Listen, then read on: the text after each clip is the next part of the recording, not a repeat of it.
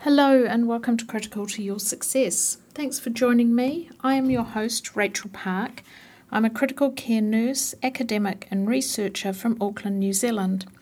This is the podcast where I talk to critical care nurses, allied healthcare team members and academics about what has been critical to their success. I do hope you've been enjoying the episodes so far. This is episode number 13, believe it or not, recorded in January this year, and today I bring you something different, again. I invited four of my best friends to sit down and have a chat. Between us, as you will hear, we have over 140 years of ICU experience. We think. We're a little bit confused by that fact. We have all worked together, and 20 years or so ago became the infamous Westie Book Club. Don't ask. I wasn't sure how chaotic this was going to be, but knew that with the experience of these amazing nurses and friends, there would be a few gems. So, on a hot summer's day, we sat down on the deck, and over a couple of glasses of sangria and some delicious snacks, we talked about the support and collegiality of ICU, the importance of empathy, the team environment in ICU and how polarising it can be, the importance of acknowledging how tough ICU work is, our passion for nursing, and the importance of remembering what it is like to be new to the ICU. You'll really have to forgive the summer noises in the background. Here's a warning. There's flies, planes, helicopters and cars in the background. One of the challenges with podcasting in someone's home in the middle of summer. There's also the odd swear word, although we have cut some of those out. What there also is, though, is a lot of honesty, thoughtfulness and friendship and some real insight. The Westie Book Club, I should introduce, are myself, Anne Doran, who you met in episode 12, who is a senior staff nurse in the paediatric intensive care unit at Starship Children's Health in Auckland, Nic Jenny, who you met in episode 10, the nurse manager in the paediatric intensive care unit at Starship, Marian Hamer, who is the nurse practitioner in the paediatric and congenital cardiology service at Starship Children's Health, and Christine Armstrong, nurse specialist in the Adult Congenital Heart Disease Unit, Auckland City Hospital, both ex-ICU nurses. We must also give a big shout out to our other Westie Book Club member, Maxine Ducker, who works for the Auckland Regional Public Health Service. Now this podcast actually ended up being recorded over 2 hours. We couldn't stop talking. So rather than have you sit through 2 hours in one go, I've actually split this into two episodes, so you'll have to come back next time to listen to the next half, So grab a cuppa or a glass of something to join in with us, sit back and get to know the Westie Book Club.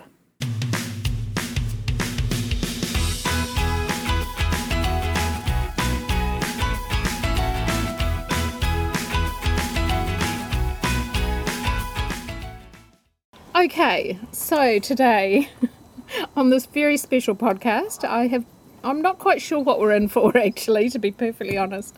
So breaking out of the traditional mould of a one-on-one interview, we've got a group interview with five members of the Westie Book Club from Auckland. Oh.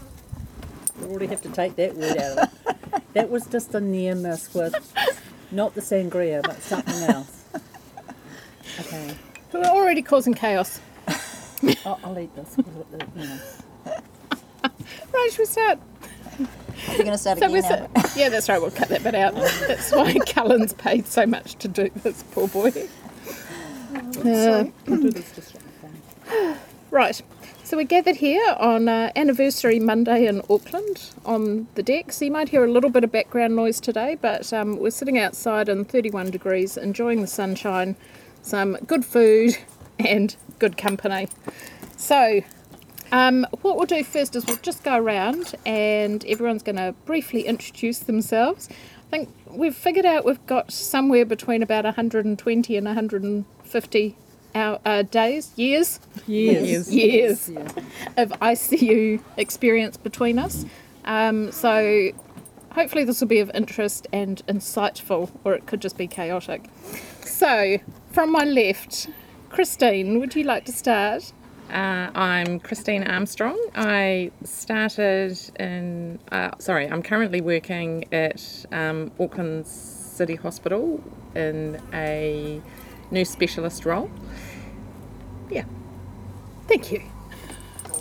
I'm Marian Hamer. I'm also working at Starship and I'm a nurse practitioner in peds cardiology. I'm Nic Jenny. I work in the paediatric intensive care at Starship. I'm Anne Doran and I also work in the paediatric intensive care at Starship. Very good. So they're all very understated. So why don't we sort of talk about why nursing? Like, what made everyone go into nursing in the first place? We have probably heard this from Nick in one of the last podcasts, but why did people go nursing back in the day? I think people went nursing because as a woman back in my day, a girl, you either went nursing or you went teaching or you worked in an office. And so that was your choice. I went nursing because my best friend was going nursing. I was desperate to leave school and I was good at biology. And my dad wanted my sister to be a nurse, but when I told him that I was going to be a nurse, he wasn't impressed. So there you go. Why not? I think he thought that I was destined for greater things, actually. I think he thought I should go to university, which I never wanted to do. So, yeah. It's funny, that's come through with other people, that, you know, their parents were sort of a little bit nonplussed that they were going nursing, seeing it as this kind of... Well, my headmaster certainly was. He was like, you go nursing. Yeah. Any other reasons? I was actually older. When I started nursing, I was 22, and I had done the other... Funny, that's older, isn't it? I know, yeah. So, because most of my friends and colleagues, friends and allies, were 17 when they were starting nursing, and that was generally the age that everybody started at. So, you know, I was considered worldly wise, being the colossal age of 22. You know, I was the only one in the group who could go to a pub legally. So that was kind of like a different path. I'd worked in an office beforehand and been a shorthand typist. So, and the reason why I went nursing was when I left school, I was a little bit aimless and didn't really know what I wanted to do. So I went and did a secretarial kind of course and then went to the office. But then one day was sitting there in the office and thinking, I don't think I can do this for the, you know, rest of my life, and then just started to look around and see what other things kind of grabbed my interest, and and went nursing.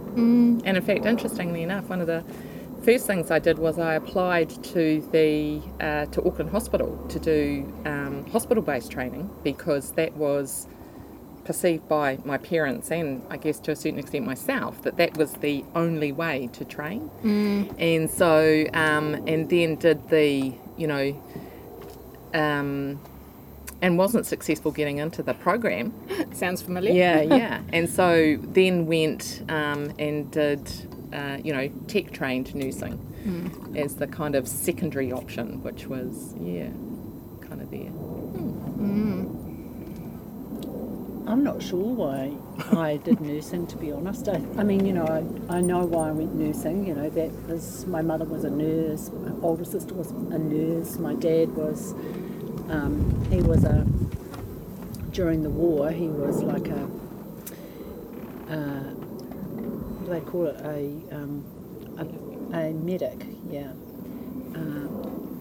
on a Navy ship. First aid lieutenant, you know, something, I don't know. Anyway, that's what he did, and I spent ages trying to figure out what I was going to do. Well, ages. I thought when I was at school, what am I going to be? And I really liked the idea of being a farmer. And I was thinking about going herd testing. And then when I realised what that involved, I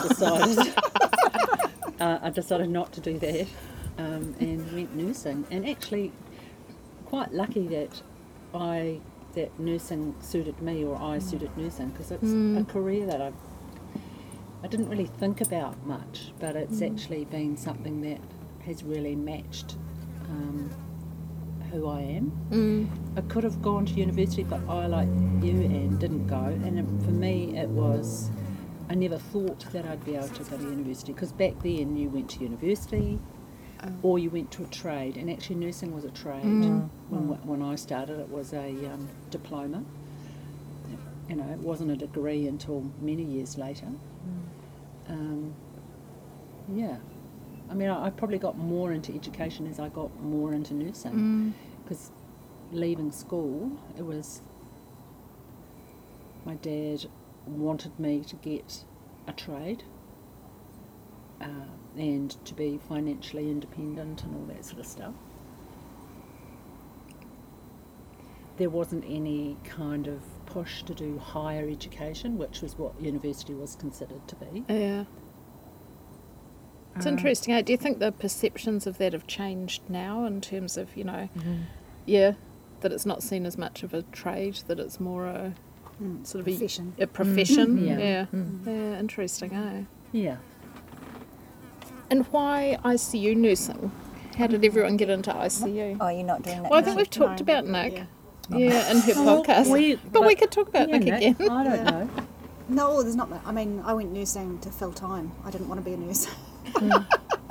I tried university. I bummed out. I hated it. I tried working. I wanted to do full-time ambulance, and at that stage there was a minimum age and I was too young. So I thought, go nursing, full-time, have some skills I can use it to travel. And still, even when I finished, never really intended for it to be a career. It was just that I was lucky enough to go into ICU, which gave me what I was looking for. See, I was like Marian. I was all set to go to Massey University and do agriculture. Oh, wow. Isn't that weird? Yeah, totally. Yeah, which is kind of bizarre. And I have absolutely no idea why I changed my mind. Well, there's probably similarities. Well, especially after Marian's description of her testing. It does feel a little bit like that. I've got to put this where? Okay then. What Marian was saying about it fitting her, like to me, I seriously regretted going nursing for quite a few years, mainly around working lots of weekends. And that affected my social life. And looked at other options and never sort of got around to changing, just continued. And I'm so glad I did, because it shaped who I am. And I'm really, I couldn't be happier in my job. So I'm glad that I stuck with it. Yeah. I could be happier in my job. I could be too, could be night shift. But yeah, it was very much, when you get past sort of shift work and all that sort of stuff, and what you get a chance to do. I just think it's shaped my personality. Like, I was a quiet little mousy, which you couldn't say that now. It's hard to imagine that. I would these days I would have considered that I had social anxiety. You scared me from the first day I met you. I don't believe that. When I orientated, we'll come back to that. When I orientated into ICU, you orientated me with we had that mixed babies and adults at Green Lane. And you got to orientate into the baby room. So you had to do adults first, and then you could do the children. And you orientated me, and my first ever migraine was... Was it my fault? It was probably that stuffy little room, wasn't it? Yeah. Well, it probably wasn't you, but, you know. That's my very first one I can remember. Yeah. Like, I totally agree with Anne in that I think being in ICU shapes your personalities to a certain degree. Well, in nursing or in ICU? Because I think in nursing... ICU tracks a certain personality. For me, I'd say it was nursing because I had to walk into a room full of strangers and act like I'd, you know, hi, how are you? And I could never have done that. Yeah, interesting, eh? Yeah. It's kind of almost heading down that imposter syndrome sort of route. Yes, absolutely. And especially when, you know, often when we finish our training and go out into wherever we work for the first time, we're often quite young. And you're dealing with all these adults that you're trying to tell them what to do and how to do it. And doing really personal things with them. Doing really personal things and being in spaces where they are out of control. Well, I don't mean out of control, but I mean there's a lot of control taken out of the hands of the person in hospital. That was when I realised that actually they were more nervous than I was. Yeah. These people, and I was actually in my comfort zone, theoretically. You were the expert. Yes, and they were, well, I would say that as a student. But compared to them. They were completely out of their comfort zones. At least I knew the structure and what was going to happen in a day. So that made it easier for me to talk to people because... actually I knew more than they did in this situation. Yeah. So that fake it till you make it. Yes. Yeah. I'm still doing that. Yeah.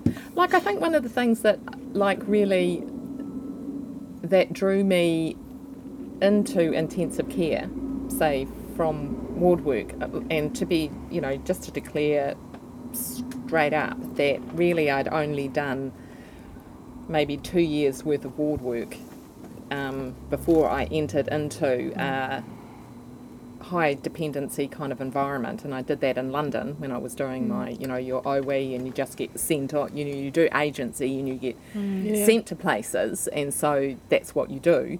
And so I started getting sent to an HDU, and then I got a full-time position there because I needed to solidify my work visa. Not because I had any particular interest in being in that environment, but once I was there, there was such a lot of learning and such a lot of opportunity and such a lot of having to use your... You know, to use all facets of your of your personality, really. You had to be empathetic. You know, you had to learn, you know, you dealt with people in crisis situations where they'd lost control. You had to be thinking all the time about what was happening with this person, and were things changing, and, you know, how best, you know, do you stop situations kind of getting out of control. You had to work in highly polarising team environments, and you had to learn to communicate in a variety of ways. And so that was what really lit my fire. And, sorry, I just had to answer my phone. I was like Chris, though. I didn't ever put my hand up to go into ICU. I was sent to relieve I feel like it was over one summer. They were really short-staffed, and so I went over there from a ward at Green Lane and was sort of, you know, helping out. I mean, you know, really classic terror going in and doing some really dumb things that you sort of think, oh my God, I can't believe I actually did that. Where you've gone to all those... various, and as you say, you end up having an opportunity to really learn and being challenged and thinking, actually, this is really interesting, and it's really controlled. So you have one or two patients, and yet they might be really, really sick, but you can just focus in on that, whereas sort of working on the ward, you're running around like a blue-ass fly trying to get stuff done. You haven't got a hope and howl in getting it done. You haven't got a hope and howl in meeting the needs of the 4 to 6 or how many ever people you were looking after. Whereas in ICU, you actually had a really complex situation that you could put your mind to get from the start of a shift to the end of a shift, and either you were winning the battle with a group of other people around you helping you to try and win, get this person through whatever was going on, or, you know, you weren't ever on your own trying to manage a situation that was really out of control. I think that's a really interesting observation, because, you know, we often think that ICU is so tough to work in, which it is, and that, you know, ward nursing is possibly easier because the patients aren't ventilated, they're not, you know, and there's this kind of perception that it's an easier place to work, but, you know, I totally agree. Because now doing ward work and having done intensive care, you had a job to do. It felt very, I don't mean controlled, because things could really easily be, I mean, if they weren't in control, they were super not in control. A person was coding and you were massaging, or you're opening a chest, you know, like, it's dramatic in intensive care. But you're doing that in an environment where you've got a whole pile of people around you and the whole team, so you have collegiality, the whole team comes in and people assume roles because you've been there, you've done that, you know, I don't know, I'm just trying to think of an example, like if someone comes in, they're doing a rapid sequence induction, and, you know, you're doing all of that, and you have a whole team doing that. In the ward, and so you're very much telling family, you are in control, and you're telling family or whatever this is how it's going to be, this is what we're going to do, and someone peels off and does that. Yeah.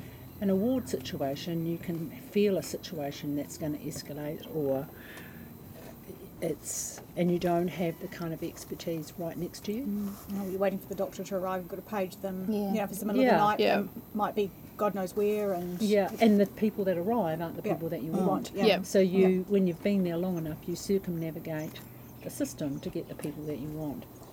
See, I always think it's really interesting, Marian, you talk a lot about saying that, you know, you haven't worked in ICU for a while, but you're a, you know, you're a nurse practitioner in a, you know, in a, you know, highly charged environment, dealing with peds, with children who are born with adult, with congenital cardiac defects. But I think, you know, when I look at you working, what I see is someone who's taken the expertise that they gained in an ICU environment, applying it in a ward setting, knowing it's a little bit like playing poker, and then knowing when to hold them and knowing when to fold them, because you know when you need... It's not Russian roulette. Yeah, but you know when you need people there in a hurry, and you also know the language that you need to say. I had to learn that language, though.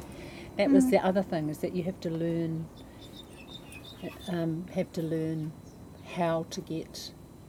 But I think it's like language in ICU settings. When you're in the bed space and someone's kind of coding or not going well, or you can kind of get a sense that things are deteriorating, we all develop the language through experience and expertise and all the rest of it, all the things that, you know, that we say make up an expert nurse.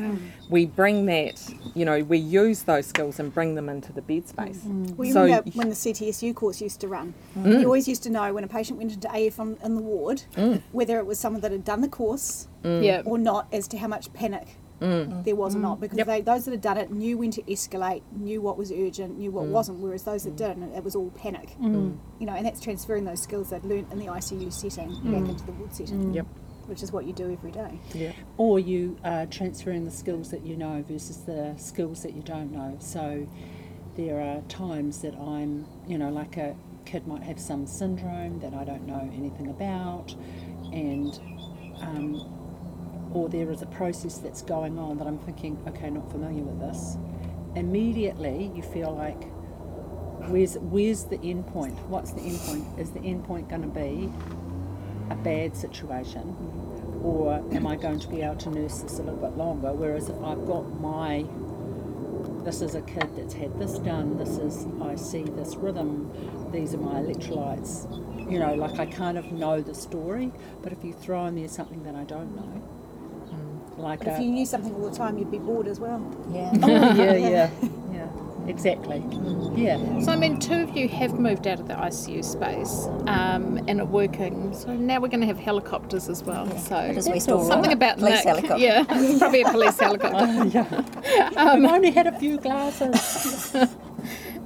So what sorts of skills do you think, in particular, that you learnt in ICU that you've taken out of the ICU and into your sort of more ward-based, or even out to the community? Because, I mean, you follow patients all the way through, don't you? What sorts of skills do you think, in particular, that you learnt in ICU have helped you into those roles?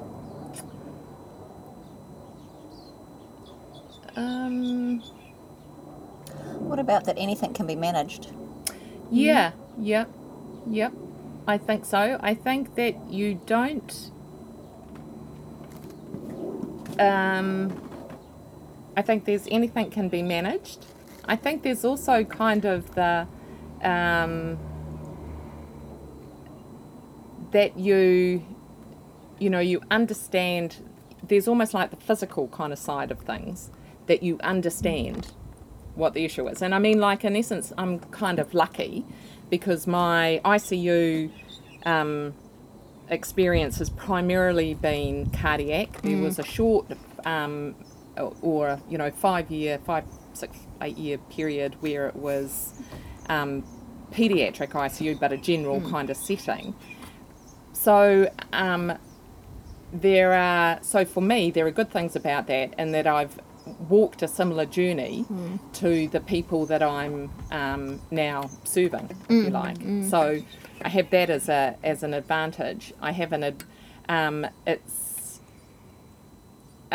there is that thing of saying that anything, it gives you an idea that you can handle anything. Yeah.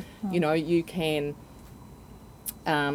Or that things have to be handled and you have to do something. That's right. Yeah, and there are, distinct difference there, isn't there? Right. Yeah. There's a difference between anything can be managed to someone's got to manage it. Yeah. Yeah. This is the situation. Wow, this is really difficult to manage. I better. Yeah. And that kind of sense of urgency and escalation. Yep. Yeah. Or all circling the wagons, finding out where your resources are. Yeah, yeah. And I think it gives you a strong sense of communication. It gives you a strong sense of knowing, who you need to go to and who you need to see in order to make kind of things happen. You can go into settings a lot more confidently.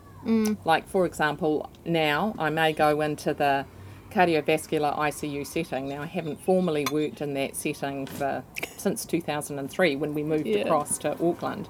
But I'm not unfamiliar with the environment, and so you can, so that means that you're able to share information with people who are scared of the environment, but also you kind of, you understand what the journey is. For your patients and their whānau. And also the bedside nurse and when you're approaching. Exactly. Yep. And from a, from a congenital perspective, they, they're there in a very, I don't mean this discriminatory, but they're there in a functional role. They're looking after the patient in their acute time. They're caring for the emotional components but yet also the physical components of that person. But they may not actually have kind of a understanding of what the underlying condition is to a certain extent. Pathophysiology and stuff. The physiology. Yeah, exactly. So I think that I think one of the challenges of not working in ICU is you do miss the environment. Desperately. Yeah. You're in. I may go into the ICU environment and be wanting to, fluff the pillow and turn the patient. And, we do more than that. Feel free. Not from where not from mine. Do something with the ventilator. Look at that haemofiltration and go, well, really. Stick to fluffing the pillow. It might go down. Because that's what nurses do. Yeah. Okay, bad wording. Come over here. There's not too much sun over here. No, stay. So I think it's really hard to take the ICU out of the person in a way. Sometimes. Yeah, it's interesting. Yeah. So I mean that comes back to something Nick said earlier on too, in terms of, so are ICU nurses born or are they kind of made? And do you have to have certain qualities, do you think, to be an ICU nurse? I reckon you evolve into an ICU nurse, because if you would say, Nick and me, we're really different personalities, and yet we both have had careers in an ICU. Yeah. We just, I guess the thing is, so an ICU nurse wants to know the why behind. I think a ward nurse wants to know this too, but there are opportunities in the ICU to really delve down into understanding what's going on from your patients, from a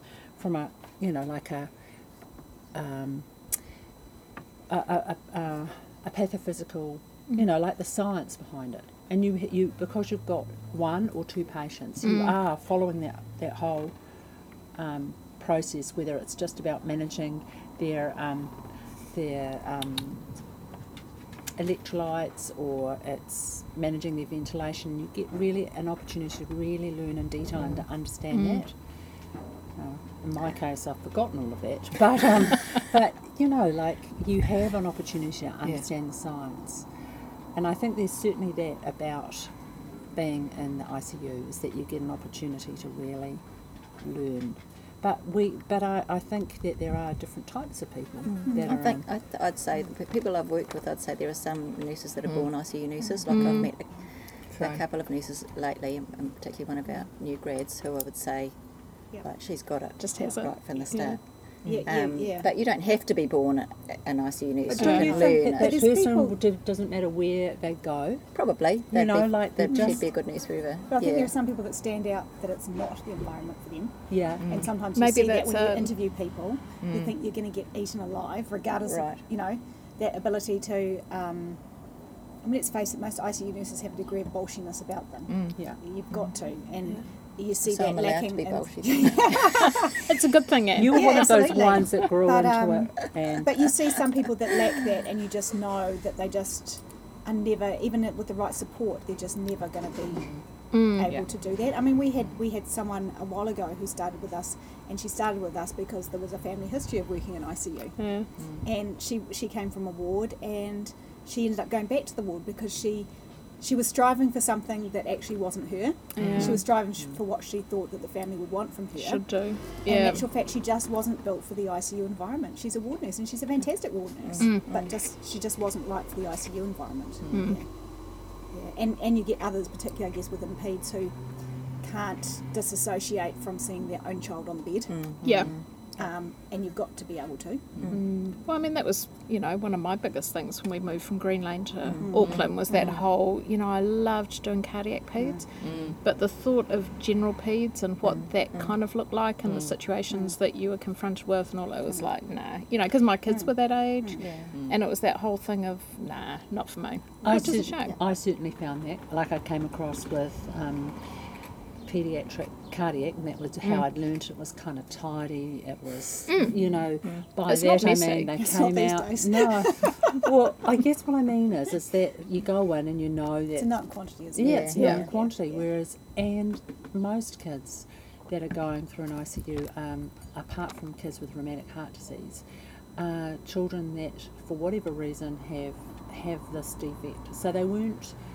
It wasn't something that happened to them, like a near drowning or a car accident or an NIA. You know, that kind of this massive family and acute crisis, because they've had time now to. And that's not to say that that people aren't in crisis if you've got a cardiac kid. It's just that it is... But more now is diagnosed antenatally, so there's a lot more preparation. Yeah, yeah. It's a different type of crisis, isn't it? Yeah. Yeah. It's ongoing chronic, sort of, whereas, you know, like some kid comes in having been out with a family and someone turned their back, and bugger me if he's not on the bottom of the pool. Yeah. You just think, oh my God, this was a normal kid, and now what you've got is a kid that's going to end up in the neurology ward, you know, neuro ward, and might have to go out to Wilson Home. I find that quite traumatic. Mm. Yeah, so I mean, I was the same as you, Rachel. I had young children, and I suppose they weren't that young by then, but they were certainly young enough to still end up in intensive care. Yeah. Or in PICU, and I had worked overseas and worked in general ICU, general adult ICU and cardiac ICU only, and I didn't want to go back to adult only nursing, mainly because children are never there because it's their fault. With adults, you know, I resent lugging this 120 kilo man up the bed because he eats too much and he smokes 40 a day, and you know, like, whereas with a child, it's never their fault that they're there, and so you feel like you can.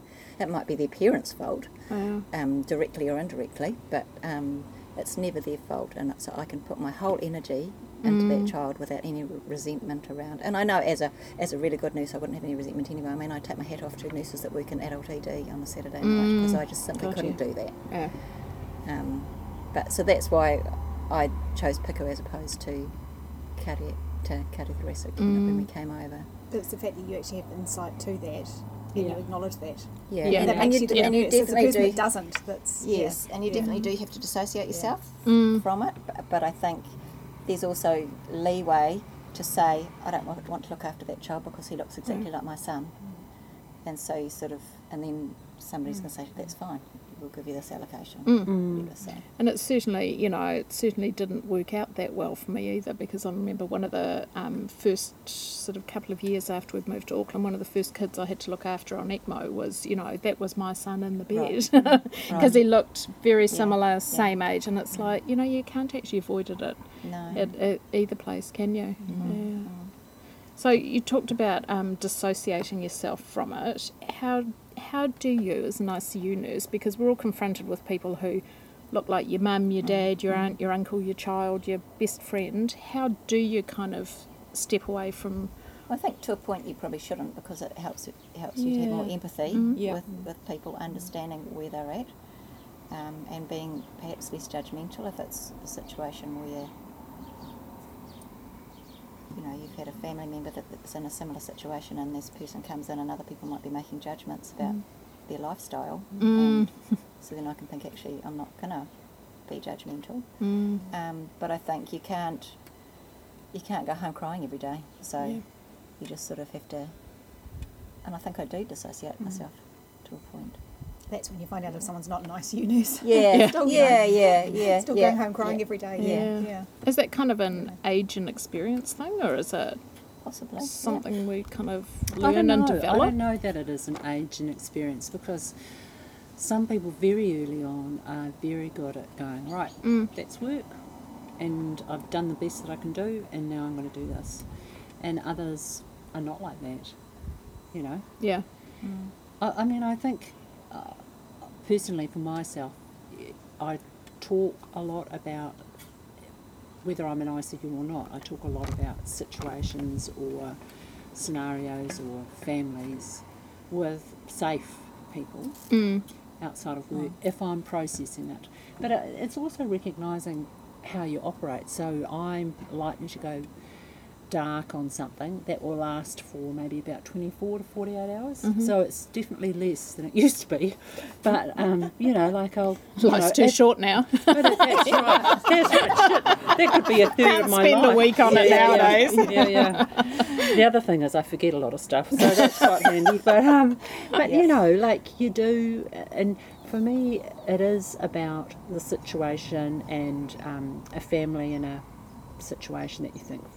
that is just so hard, but often it's about performance. Like if I'm going to go really deep and dark, it's not necessarily about family, it's about how I have or haven't done my job right. So, you know, it's quite egocentric, to be honest. But it's always been your worst enemy. That's right. And it's like, you know, you get to...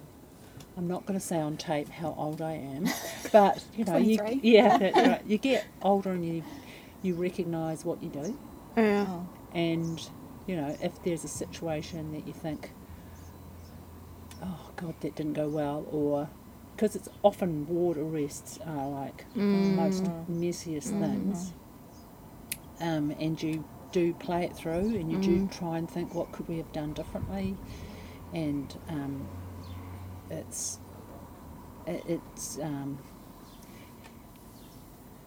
and so I do recognise that I'm going to do my time playing it over, and I'm going to have to play it over with someone who's not necessarily in the situation. So Chris often hears stuff, because we walk a lot, but you know, like, it's often what I do. You have to play it through and then think, okay, well, in this situation that could have happened, but actually overall the situation was this. See, I always think one of the absolute fabulous things about ICU is the teams or the people around you that get created.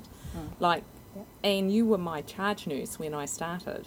Now, like, I had come from the UK, I'd got a job, everybody assumed that I'd been in the ward and transitioned into the ICR, and so I knew systems. But, like, I'd not worked in Auckland prior to coming back.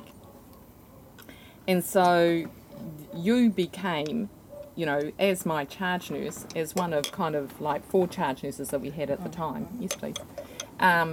You became a real, you know, part of my go-to team. Yeah. You know, that's nice to know, but it wasn't too scary. To be fair, there were moments that it was like, I've got to go tell Anne something. I've just got to think about how I'm going to say this. But, you know, but I think that that's a really, you know, it's one of the fabulous things about ICU is the teams and the support that I can get. Yeah, clear as day. Remember one of the first arterial switches I ever looked after, and I can remember the bed space, and it was in a heat table, was in the end room before we went to A room, and so it was this tiny little heat table. I can remember Christine bouncing down the corridor with the big hoop earrings and coming and teaching me about arterial switch, and I can remember it clear as day as if it happened yesterday. Yeah, and going through, you know, the complications and the risks and everything, and it's just like, you know, that first it's just orientation. Like I think when you're talking about just that, you know, who you talk to and stuff like that. I mean, I think that there is, as we know, there's so much staff room talk, and that's and yes, you dissociate yourself, but you also acknowledge that sometimes that this is we work in a really shit place, and things are really hard, and not belittling it. Mm-hmm. Yeah. So for some people, saying that you don't have to be tough. It is hard. It's okay. You feel like you need to go and have a little cry. You don't have to do it in the toilet. You can, you know, talk. There are people that, and we're not going to judge you. I hope that I always said, you know, because I teach, when I do the end of life teaching sessions, I include a bit of self care, and I always say I would hope that anybody you go to is not going to say, oh dear, she's not coping. You know, that we all can acknowledge that sometimes it's bloody hard. We've all done it. We've all cried at work at some point. Still do. Yeah, there's always been kids that have affected us, and like I know a colleague that I worked with that actually stopped doing. She asked not to do end of life care because she felt like she was getting too hard, and she didn't want to be that hard, but that. You know, that didn't have any empathy with. She sort of like she felt like she was rolling her eyes at the family, and then she thought, right, it's time to leave. It's time to stop doing this. I need to go and, you know, look after kids that get better and do that sort of thing for a while. Maintain a bit of perspective about it. Yeah. How can we recognise, I guess, that our colleagues aren't coping, or, you know, that there's something a little bit amiss, and that we need to maybe suggest to them that they need some help, or ask if they're okay. To use on the compactors. Yeah, apart from if they're sobbing in the corner. It's hard to tell. Because you might have a heated discussion with someone and then discover that they're actually having a really bad day, and you've just been the thing that's tipped them completely over so they can't come to work tomorrow. It's actually surprising the number of people that do put their hand up and say, I'm not okay. I think most people can go... like, and maybe that's more of a generational thing. I was going to say, I think that's perhaps an evolution of ICU in general as well. Have to be hard enough. Indeed. Yeah. I mean, like even... You know, we have to think, like we're saying that there's, 140 years worth of ICU here. Well, we have to say in the last 20 years there's been more focus on... maybe 25 years there's been more focus on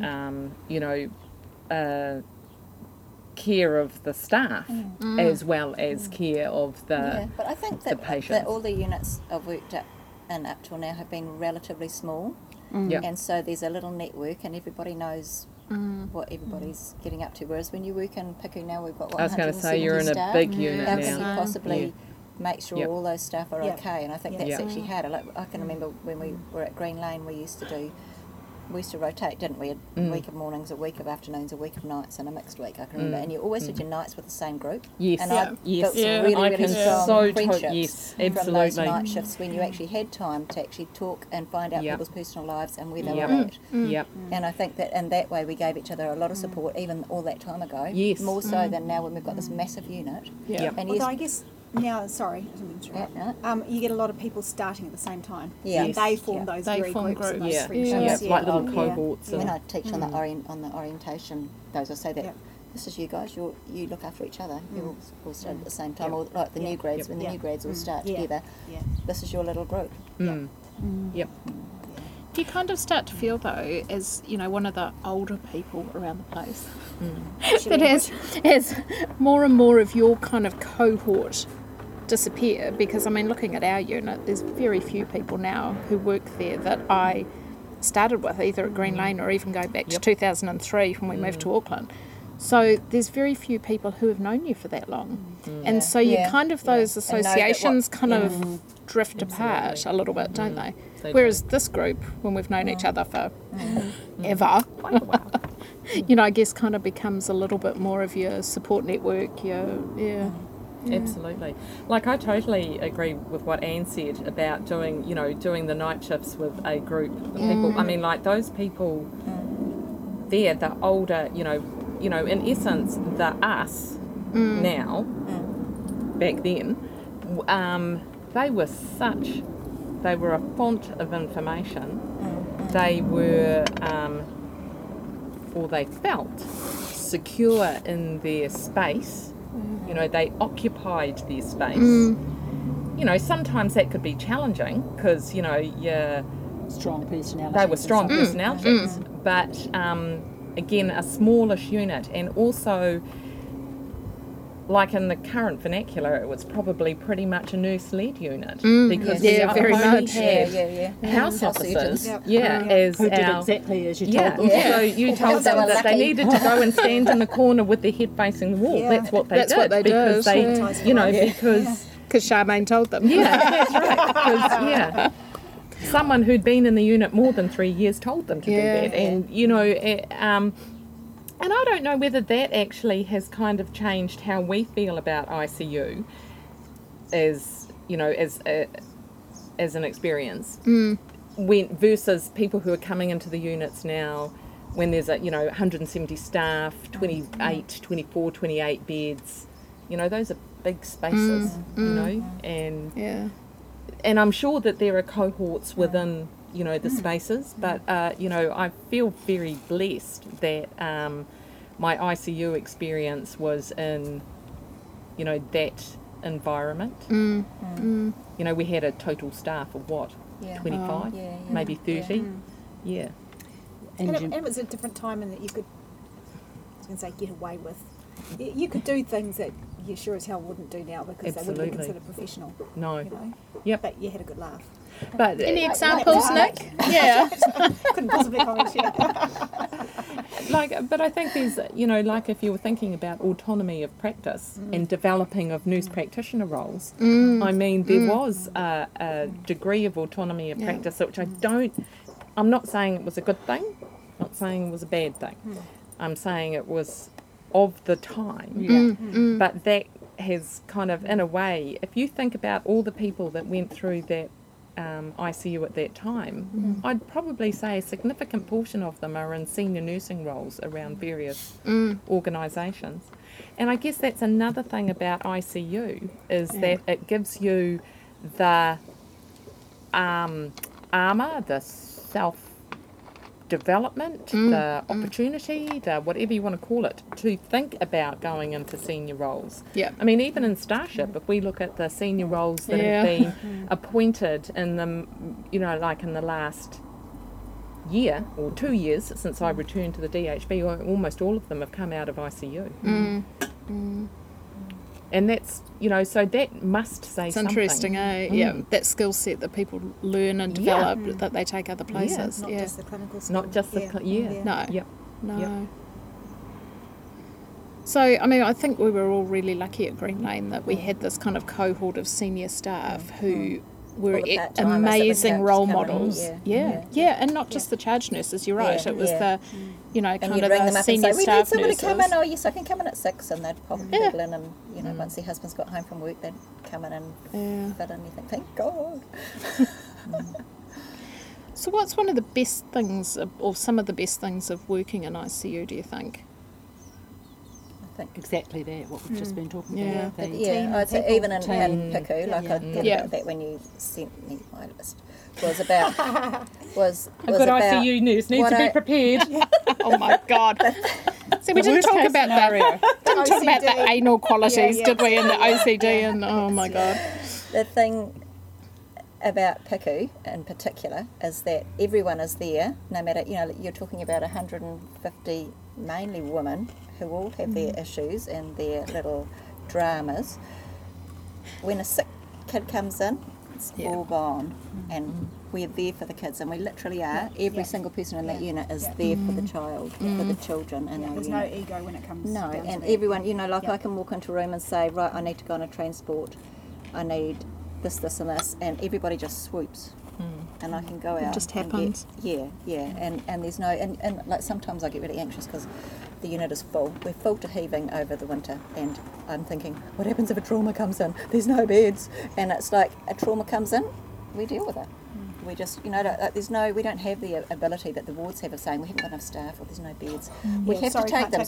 Sorry, ward nurses, but we have to take them. We don't have an option, and so we just squeeze them in, and we fossick around trying to find monitoring equipment because we've run out.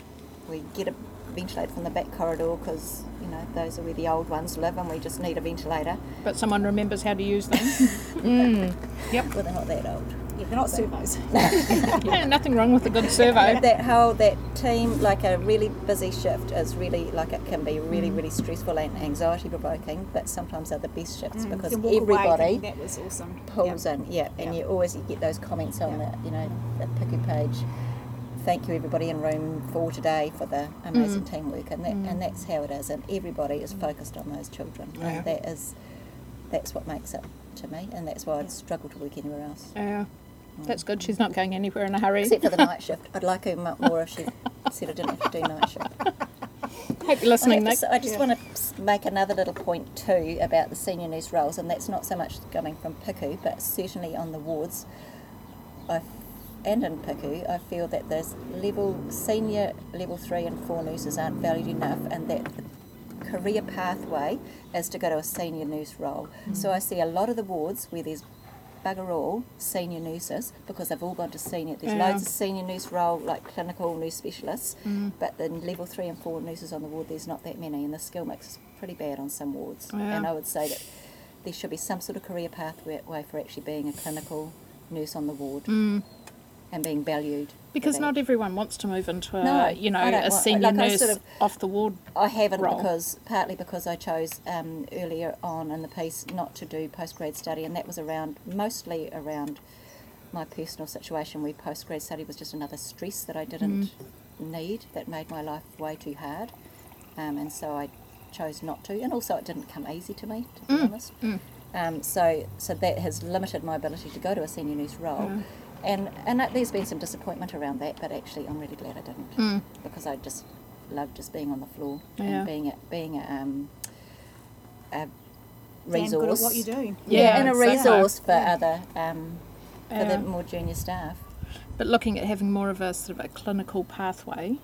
For progression, so and career progression. I don't know, you can do it. I guess you need a financial pathway to do that, to keep people, senior people, and the clinical roles on the floor, because you really, really need them. Well, it's so important, isn't it? You know, it's who we learn off. Who keeps the patient safe at night. Yeah, exactly. And I've got, you know, I was talking to a friend who's in the States now, and she said in the States you have a contract to do night shift or a contract to do day shift, so all the senior nurses are on day shifts because that's what they want to do, and all the junior nurses are on night shift, and she says the nights are frightening. No, you need that experience. And unfortunately, you know, I think it's something that people have to be reminded of when they come into nursing, is that it is a 24/7 position. You know, and I don't know, I think, you know, I sit here in the lofty, you know, I graduated in 1986, you know, so, you know, I've been nursing for a long time. You know, I love it. It's something I've always wanted to, you know, once I came into it, it's been my passion from the day I started nursing. I think, you know, and I'm hopeful that people who come into nursing now share the same passion. I think some do and some don't. And I get that feeling. You know, having been an educator for a short time on the ward, there was a little bit of the, I'll do this for a while, but then I might do something else. You know, there was much more a life journey that they were thinking about than... Yeah, we get a small cohort who last year, maybe two, and would rather be in a Monday to Friday job that doesn't necessarily challenge them, so they can have the lifestyle that they want of the weekends off, and because their partner doesn't work weekends, then actually have a career that's more challenging for them. And it's just... And there's always also that, like, what nurses have always done their OA, haven't they? So Oh, I mean, you know, when I started nursing, nursing was something that I did, but it's definitely something I've grown into. Like, I spent time thinking, why the hell am I doing this? You know, I haven't got a normal life, and... it's all right, you're not normal. I'm sorry, it just sat out there. We can delete that part. It's delete. It is that kind of thing where you think, just like you say, that that I was looking also to be able to get more work-life balance. How did that work for you, Marian? You have to delete that as well. But I'm just saying that you go through a phase early on, you think, I'm not sure that this is for me. But it's also nice, we live in an age where, you know, in the old days, God, that sounds awful, doesn't it? Yeah, but you went into a job that was it, you were stuck in it for the rest of your life. Yeah. There was no retraining for something or getting out. Now, it doesn't matter what age you are, some people go through 3, 4 different careers along the way, because they've done what they want to do, they've ticked that box, they're not interested in that anymore, they want to try something different, and you can do that, and it's nice that that's an acceptable thing now. Nursing, you know, like when I started nursing, I never ever thought that there was any career pathway, really. You were just a nurse. You were a nurse, and then maybe you might want to be a charge nurse, but there was not all these other roles around.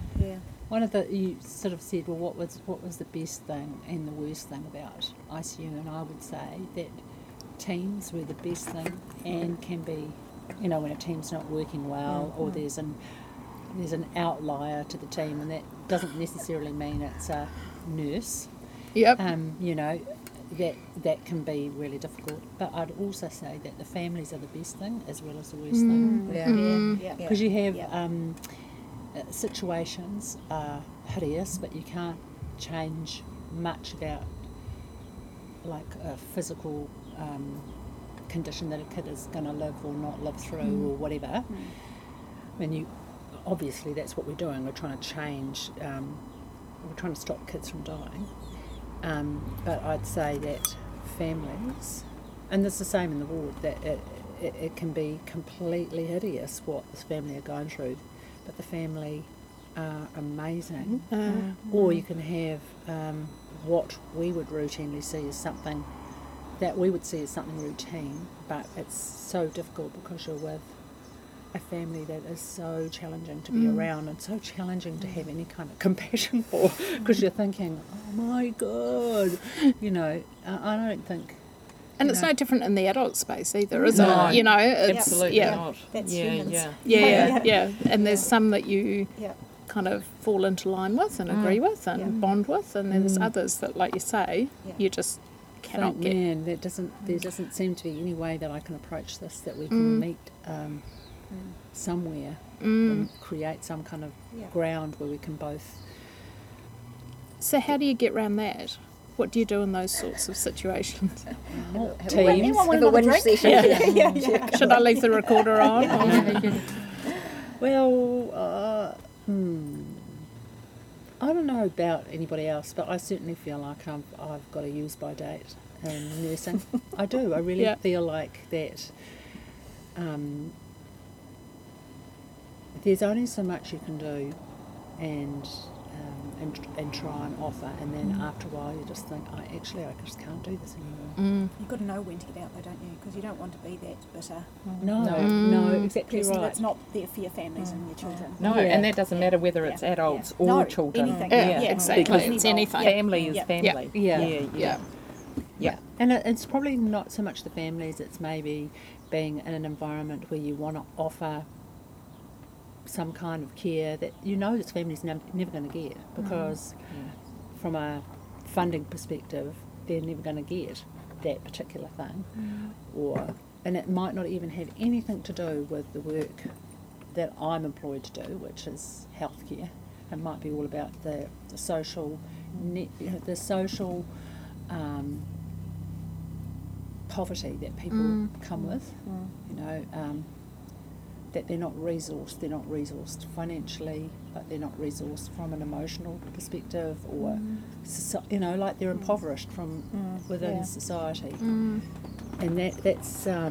that's really hard because you're sending a child out into a situation you think, man, you are so on the back foot. It doesn't matter that you've had an amazing surgical repair.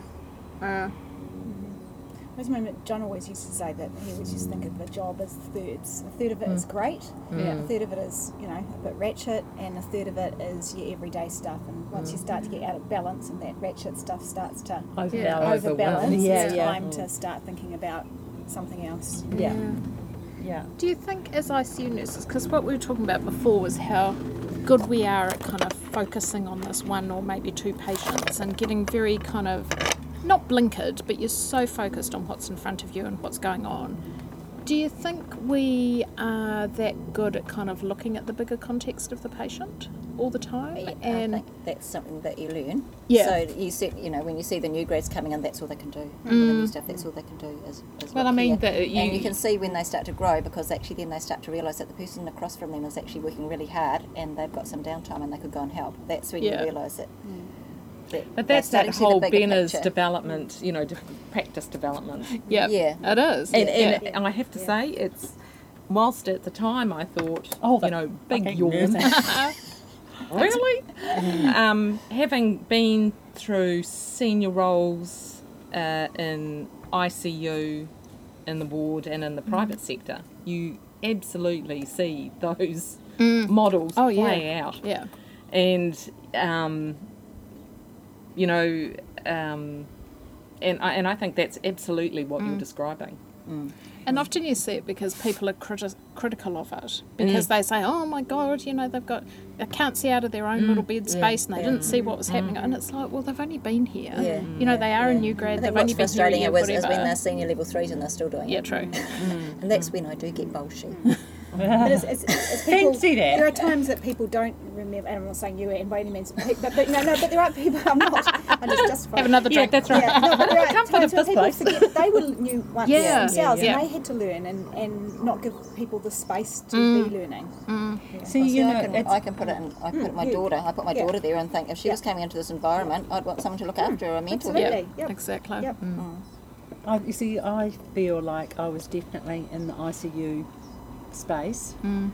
I was very about the situation, and I am very much about the situation, but having gone to the ward, that vision has led to more that I did so much learning when I went from ICU to the ward. Suddenly families, the whole concept of a challenging family, it's like, oh my God, I've got to get on with these people because they're here for so much longer. So discharge. Yeah, and that's going to be really challenging because they don't have a home to go to. Yeah. That's sort of... It's such a different focus, isn't it? Yeah, it is a really different focus. We're quite short-term focused in the ICU, aren't we? And you say, all we want to do is get them out the doors. We certainly have that number of short-term patients, but we have a significant number now of long-term patients. And I'd say some of those families that we've had who are long-term patients, it's been a jolly good thing that their child did end up in intensive care because they've turned out to learn a huge amount of parenting skills. Yeah. And actually, with a lot of support. Yeah. And they're probably, their kids are probably way better off with them having been through the unit than they would have been if they hadn't had an unwell child. Interesting, so, yeah. Could you say the same thing about that had they been through a long-term patient on a ward? Some parents, I don't know what the ward situation is. And I think that's sometimes we have to be a bit careful how we say those things, I think. Mm. And that's from an ICU perspective who's stepped out of an ICU perspective because we... As you said, Rachel, I think sometimes we can be a little bit... You have to be. But maybe that's an adult ICU thing too, as opposed to a paediatric one. Not having worked in a paediatric one for a while, I suspect you're, a little bit more cognizant of the family situation, the dynamics, the what's going on at home, particularly if they're for a long time, I think the other thing about that is that the children that are coming to PICU and then... from there out into the wards are actually coming from all over New Zealand. Yeah, it's not like you've got Auckland. Your catchment. You might get someone from Rama Rama or as far as you know what I mean. Like it's Northland down. Yeah, But for many of these families, it's enormous. It's an enormous burden to be here. I mean, if you were in Papakura, you might just as well as be in Invercargill by the time you actually get to Auckland, you know, and if your kid's in hospital. But the concept of what's long-term is different now too. It is long-term very much in so. ICU, it used to be for us, you know, anything 2 weeks or 3 weeks or 4 weeks. Now we're talking about months to years. Yeah. Absolutely. Yeah, and it's certainly not the case with all of them. No, just some of those families that I've seen, and certainly, you know, absolutely having a child in intensive care is hugely disruptive to a family. And it's not just, you know, we look at the family-centred care. It's not just about this child. And, you know, people are saying, this mother hasn't been to visit for 3 days. And it's like, well, actually, she's got 4 other kids in Papakura, and she's got no car. And exactly. She actually needs a day off. And actually, dad can't get time off work. He's got to work, and so how else do you do? She needs to do the washing. The other day, because when I was in hospital, I basically got dropped off at the door because my mother wasn't allowed to visit. Yeah. And you had enough. But if you bring that back, you actually have staffing to manage looking after families, right? Because you might be making beds and you might be helping someone have a bath or something as a nurse back then, but actually you were doing everything.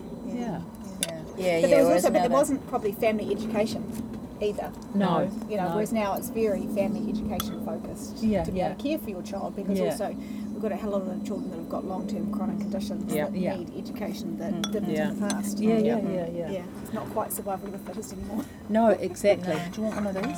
So I guess the answer to the question about should we be involving family and whānau and patient care is a resounding thank you. Absolutely. Yes. Absolutely. Yeah. I find it really weird. Like, question. Like when your mum was in, when my dad was in hospital, when anybody's in hospital, and you go in there and you shut out. You know, you're not allowed to go in. You can't find a doctor to talk to you. You know, it's completely different in an adult on a ward than it is intensive care. Not so much, perhaps, because there's more doctors around and there's more. You know, I would say some of that on a ward. I mean, the doctors are more available, but than say maybe in an adult setting. But the medical team are so freaking busy. Yeah. You know, like you have to kind of give them the heads up, you know. So families will be seeing fellows and registrars and maybe a nurse practitioner, but they want to see a surgeon. Well, they're never going to see a surgeon. No. Crikey. Yeah. But it's hard because families don't understand that either. Like, I mean, like I've got a friend who's just come out of a hospital and she's on some pretty heavy-duty meds due to her back injury and stuff like that. She didn't see a doctor for days. She was too doped up for them to be able to. Well, you know, she was asking to see someone. She wasn't seeing someone. Her husband was trying to work as well, so the hours that he was coming in, he couldn't find anyone. You know, it's been her care has been really actually very poor along the way. But how do you navigate a system when you don't understand a system? Yeah. We do, and we find it hard enough. Exactly. Yeah, and that's what we're trying to help everyone else do, isn't it? Yeah. I would just like to say an answer to that question really specifically. What was the question? Can you go back to what the question was? The question was, should ICUs be involved in family and whānau? And, you know, should family be allowed to be involved in care? Well, you know, what I can say is... Question can be whatever we want it to be. Yeah, exactly. Well, I'm making it that question. Okay, that sounds good. Is working with adults who all of them have had a time in ICU because they've got a congenital cardiac condition, and you know, having conversations with not only, you know, the young adults as well as the parents, as well as people who've been in ICU and are adults themselves, you know, like 40s and 50s.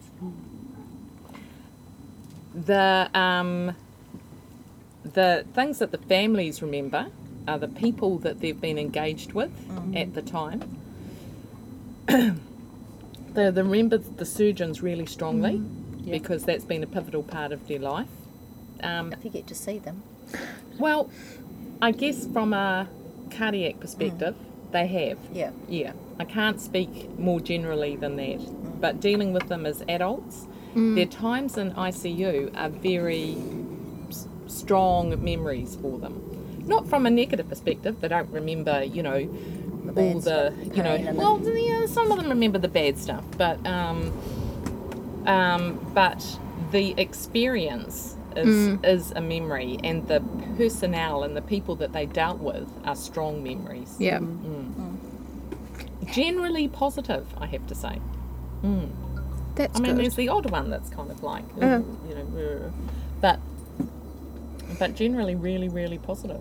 But I guess that's keeping that in the back of your mind all the time, isn't it? When you're in your bed space and interacting with your patients or their families is, so and what will they say about me? Yeah. And some days you just can't be asked. You can say that, Anne. That's what I was saying. Let's be honest. Delete that one out. Actually, that's what I was saying. Sometimes you kind of get to a point where you think, oh my God, I'm having to do this again. Yeah. Because you are, because it's another family. Yeah. It's a different family, and you have to explain, okay, so what's going to happen now is this is the journey. Well, that's partly why I decided to get out of being a charge nurse. Yeah. Was because actually I got to the point was like, same shit, different face. Yeah. And with the nurses or the families? With the nurses. With the nurses. Yeah. Yeah, that's why I got it. Sadly, with the nurses. That's why I got out of education. It's like, oh my God. But that was why I left ICU the first time around too, was because it was like, oh, another bypass patient. Yeah. It was the same shit, different day. Yeah.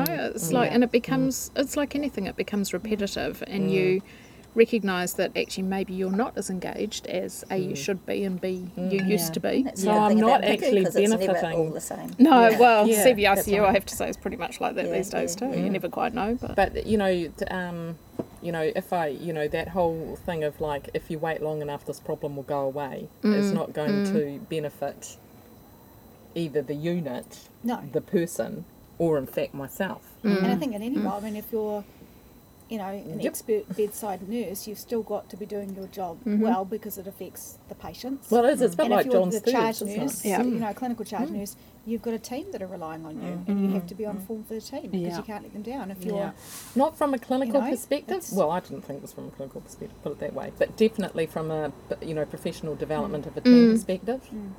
Yeah. It's kind of, are you adding value? Are you adding value to your patient's experience or your staff's or your own experience too? I guess that's probably what I'm Don't stay about. In a job for the wrong reasons. Yeah. No, exactly. Yeah. I hope you enjoyed that. These ladies have been wonderful friends, colleagues and great support for a long time now. They're all superstars in their own right, and have had long, successful senior careers both in ICU and for some now, as you have heard, outside the ICU. Apparently there is life outside the ICU. They're the kind of nurse you would want looking after your mum or dad. Thanks for listening. I'm so glad you could join us. And if this is your first time listening, then welcome. Thanks for joining us. And if you're a returning listener, then thank you for coming back. I hope you are enjoying the experience. If you do have any feedback or suggestions, love to hear them. What did you enjoy and who would you like to hear from? Would you like to make a guest appearance? Please contact me by email. Thanks to those who have. And until next time, I hope this proves to be critical to your success.